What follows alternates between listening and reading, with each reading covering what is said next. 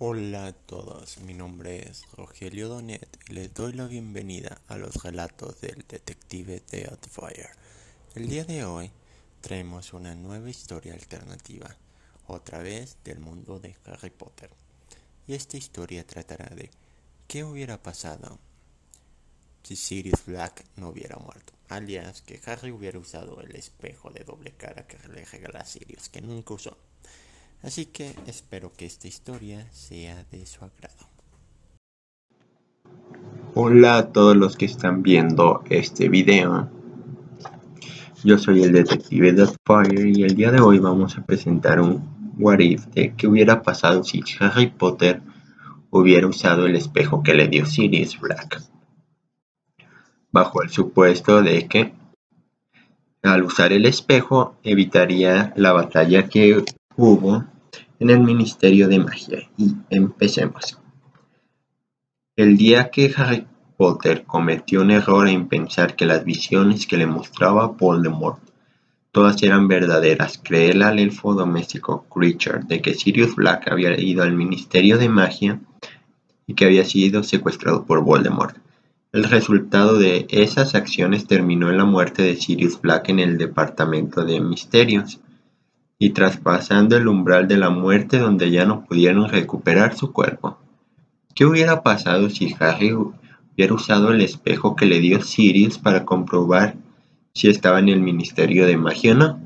Hoy les contaré esa historia. Habían escapado de Umbridge dejándola con los centauros. Posiblemente la matarían, la justizarían viva. No importaba mucho lo que sucediera con Umbridge en estos momentos. Lo que importa era salvar a Sirius de las manos de Voldemort en ese momento. Hermione le seguía insistiendo que era poco lógico que el hombre más buscado por el mundo mágico haya decidido ir al Ministerio de Magia, incluso en su forma de perro. Llegó afuera de la cabaña de Hagrid, solo tenían que buscar la manera de transporte y esperar a Ron. También pasaba por su mente hechizar a Hermione y irse sola al Ministerio de Magia. Las pesadillas de Harry se volvieron realidad cuando Ron llegó acompañado de Ginny, Luna, Neville, y estos insistían en que querían seguir con la misión, ir al Ministerio de Magia y enfrentar a Voldemort, que para eso Harry los había entrenado. Harry trataba de negarse, tenía que evitar que fueran al ministerio, si algo les pasaba sería su culpa, y eso no sabía si podía o no perdonárselo. Una frase de Sirius llegó a su mente, úsalo cuando lo necesites. Y el recuerdo de ese día llegó a la mente de Harry. El día que estaban saliendo de Grimmauld Place y le dio un objeto mal envuelto en periódico, que le había prometido no usarlo para evitar que Sirius estuviera en peligro. Pero si era una forma de comunicarse con Sirius. Harry corrió hasta la torre de Gryffindor dejando a sus compañeros del ejército de Dumbledore totalmente confundidos. Abrió su baúl de una patada y empezó a aventar todas las cosas por la habitación hasta que llegó al paquete que le había dado Sirius. Lo abrió de manera desesperada para encontrarse con un espejo, lo cual lo dejó totalmente confundido. Pensaba que se trataba de alguna versión del cuento de Blancanieves, donde la madrastra volaba con el espejo. Leyó la carta de Sirius y decidió hacerlo. Sirius Black, fue lo que dijo Harry.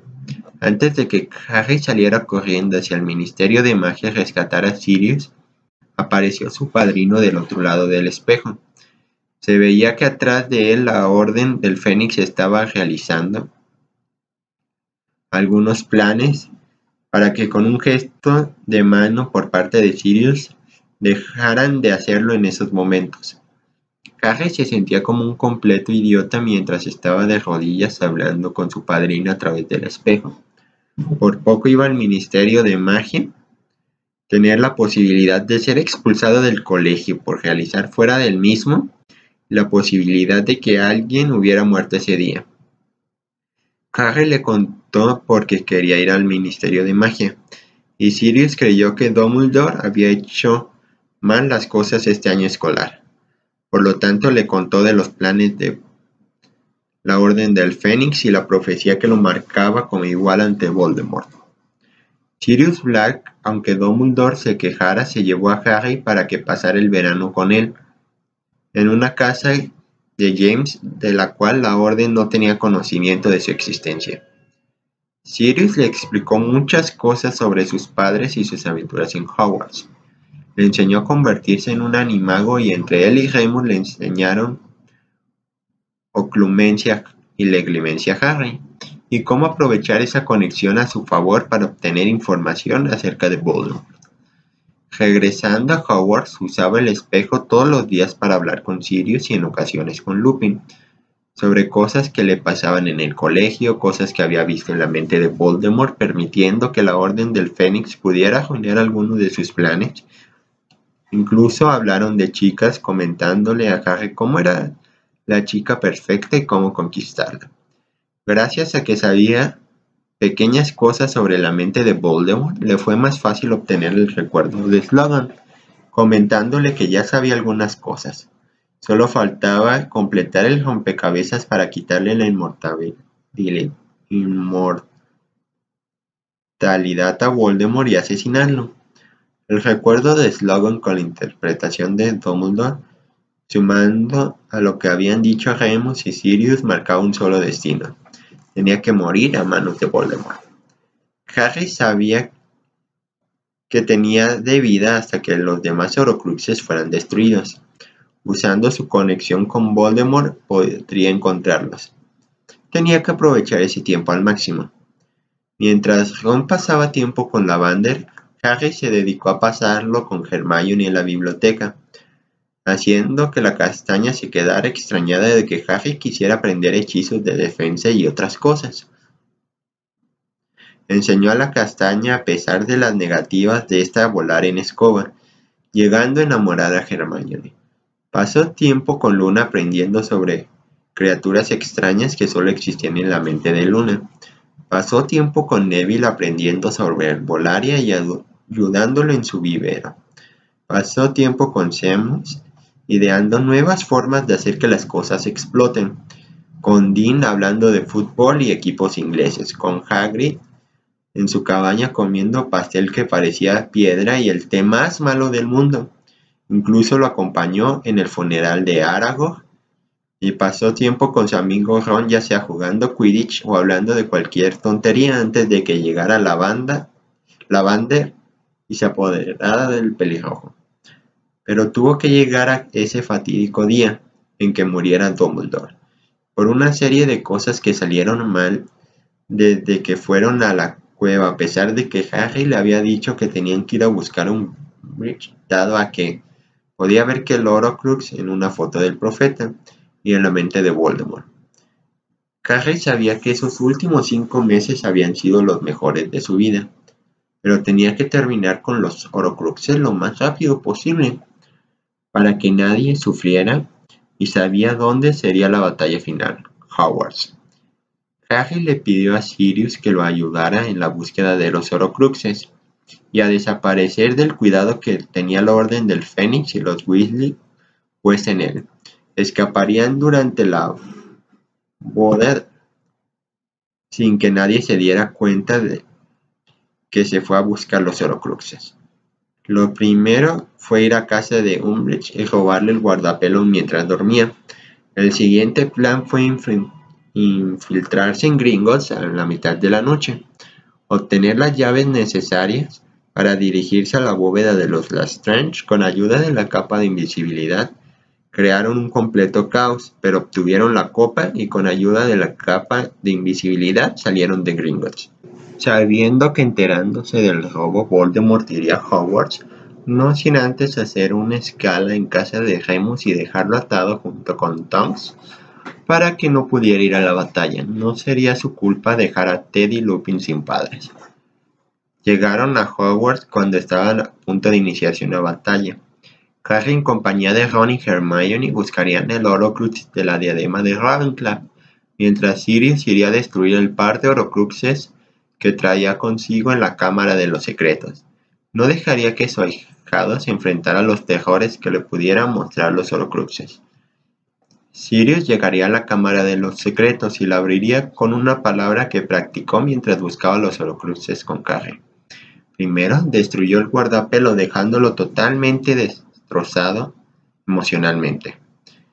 Vio cómo sus padres lo despreciaban. Remus lo creía un asesino y el culpable de que murieran James y Lily. Incluso la pareja apareció diciéndole que había sido el peor padrino confinando a su hijo a los Dursley. Vio la copa en su mano. Durante el viaje le había dicho a Harry que podían escapar. Ir a cualquier lugar del mundo que lo protegería. Podía traer luego a Hermione y a Ron, a sus amigos, escapar de la furia de Voldemort. Pero Harry había salido como sus padres. Terco, valiente y decidido a llegar hasta el final aunque le costara la vida. Había investigado si había una forma de traspasar el Horcrux a, a él y que Harry se salvara, pero no existía ninguna manera. Destruyó la copa y casi murió ahogado. Se llevó todos los colmillos de basilisco. Necesitarían a todos los estudiantes para tratar de matar a la serpiente. Sirius volvió al gran comedor, donde se enteró que ya había pasado una batalla contra Voldemort, dejando bajas de ambos lados. Harry ya había destruido la diadema de Ravenclaw en la sala de menesteres mientras huía del fuego demoníaco. Harry dio un discurso a todos sus compañeros para motivarlos en la batalla, agradeciendo a todos los presentes por pelear a su lado y que solo faltaba destruir dos Horcruxes para que Voldemort fuera mortal de nuevo. Él se encargaría de uno que sería complicado destruirlo y los demás se encargarían de la serpiente. Hermione prácticamente le suplicó que no se fuera, que había otra forma. Ron simplemente se despidió de Harry sin creer lo que sucedía. Harry se fue caminando solo hacia Voldemort. Le había hecho jurar a Sirius que protegería a Hermione y a Ron. Sirius encontraría a Snape que estaba arrastrándose hacia el colegio. Por primera vez hablaron como si no se odiaran entre ellos. Al fin y al cabo entre los dos habían tratado de buscar alguna forma de quitarle el Horcrux a Harry sin éxito. Snape le confesó antes de morir que la única manera de que alguien pudiera rivalizar ante Voldemort y la varita de Sauco sería que usara la espada de Gryffindor como medio para catalizar su magia, diciéndole dónde estaba guardada en su despacho. Sirius corrió hasta el antiguo despacho de Dumbledore encontrando la legendaria espada de Gryffindor. Fue cuando regresó al patio del colegio cuando vio la peor escena que podría imaginarse. Su ahijado, el hijo de su mejor amigo muerto en los brazos de Hagrid. Neville gritando de dolor ante el más poderoso crucio que había visto proveniente de la varita de Sauco. Ahí vio que Harry despertó sorprendiéndolo. No había manera en que sobreviviera y haciendo pedazos la jaula donde estaba encerrada Nagini, y que los alumnos intentaran asesinarla. El duelo entre Harry y Voldemort daba claramente la desventaja de la varita de Sauco.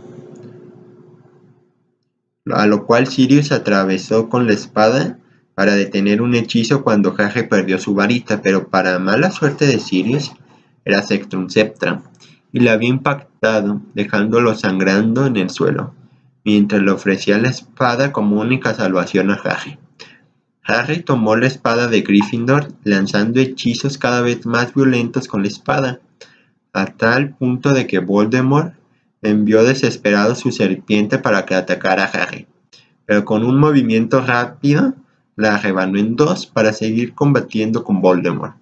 Sus hechizos chocaron a Avada Kedavra contra Expelliarmus, pero su hechizo ganó fuerza hasta desarmar a Voldemort, haciéndose dueño de la varita de Sauco, con la cual dejó atado a Voldemort con cadenas, y con la espada de Gryffindor le cortó la cabeza acabando con el reinado de terror de Voldemort. Harry corrió hacia Sirius. Snape era el único que sabía el, el contrahechizo para el Sectum Septra, y había muerto. Lo único que se le ocurrió fue atraer una fuerte cantidad de alcohol y vaciarlo las heridas de Sirius para cicatrizarlas y salvar a su padrino de la muerte por segunda vez. Harry se iría a vivir a Sirius en su último curso y el tiempo que duró estudiando en la Academia de Aurores, mientras se preparaba para el futuro con alguna posible boda con Hermione Granger. Y bueno, este ha sido el What Espero que les haya gustado. Si les gustó el video, le pueden dar me gusta, pueden comentar qué cosas le hubieran cambiado, qué es lo que les hubiera gustado ver, sus propias opiniones de qué es lo que hubieran querido ustedes que pasara. Pueden suscribirse al canal si quieren ver más contenido como este. Y nos vemos hasta la próxima. Y bueno, este ha sido todo el episodio del día de hoy. Espero que les haya gustado. ¿Ustedes qué creen que hubiera pasado? ¿Cómo se hubiera desarrollado la historia si Sirius no hubiera muerto? Déjenle en la sección de preguntas cómo consideran ustedes que se hubiera desarrollado la historia, qué hubiera pasado, etc, etc, etc. Y gracias a todos ustedes hemos llegado ya a las 622 reproducciones de este podcast. Muchas gracias por su preferencia. Recuerden seguirnos en redes sociales, las cuales dejaré como siempre la descripción de este podcast. Nos escuchamos próximamente con un nuevo relato del detective de Atfire. Y por último, recuerden que si quieren que su historia sea narrada en este podcast, pueden enviarlo al correo que dejo en la descripción de este podcast. Envíen su historia y será leída. Ahora sí, me despido.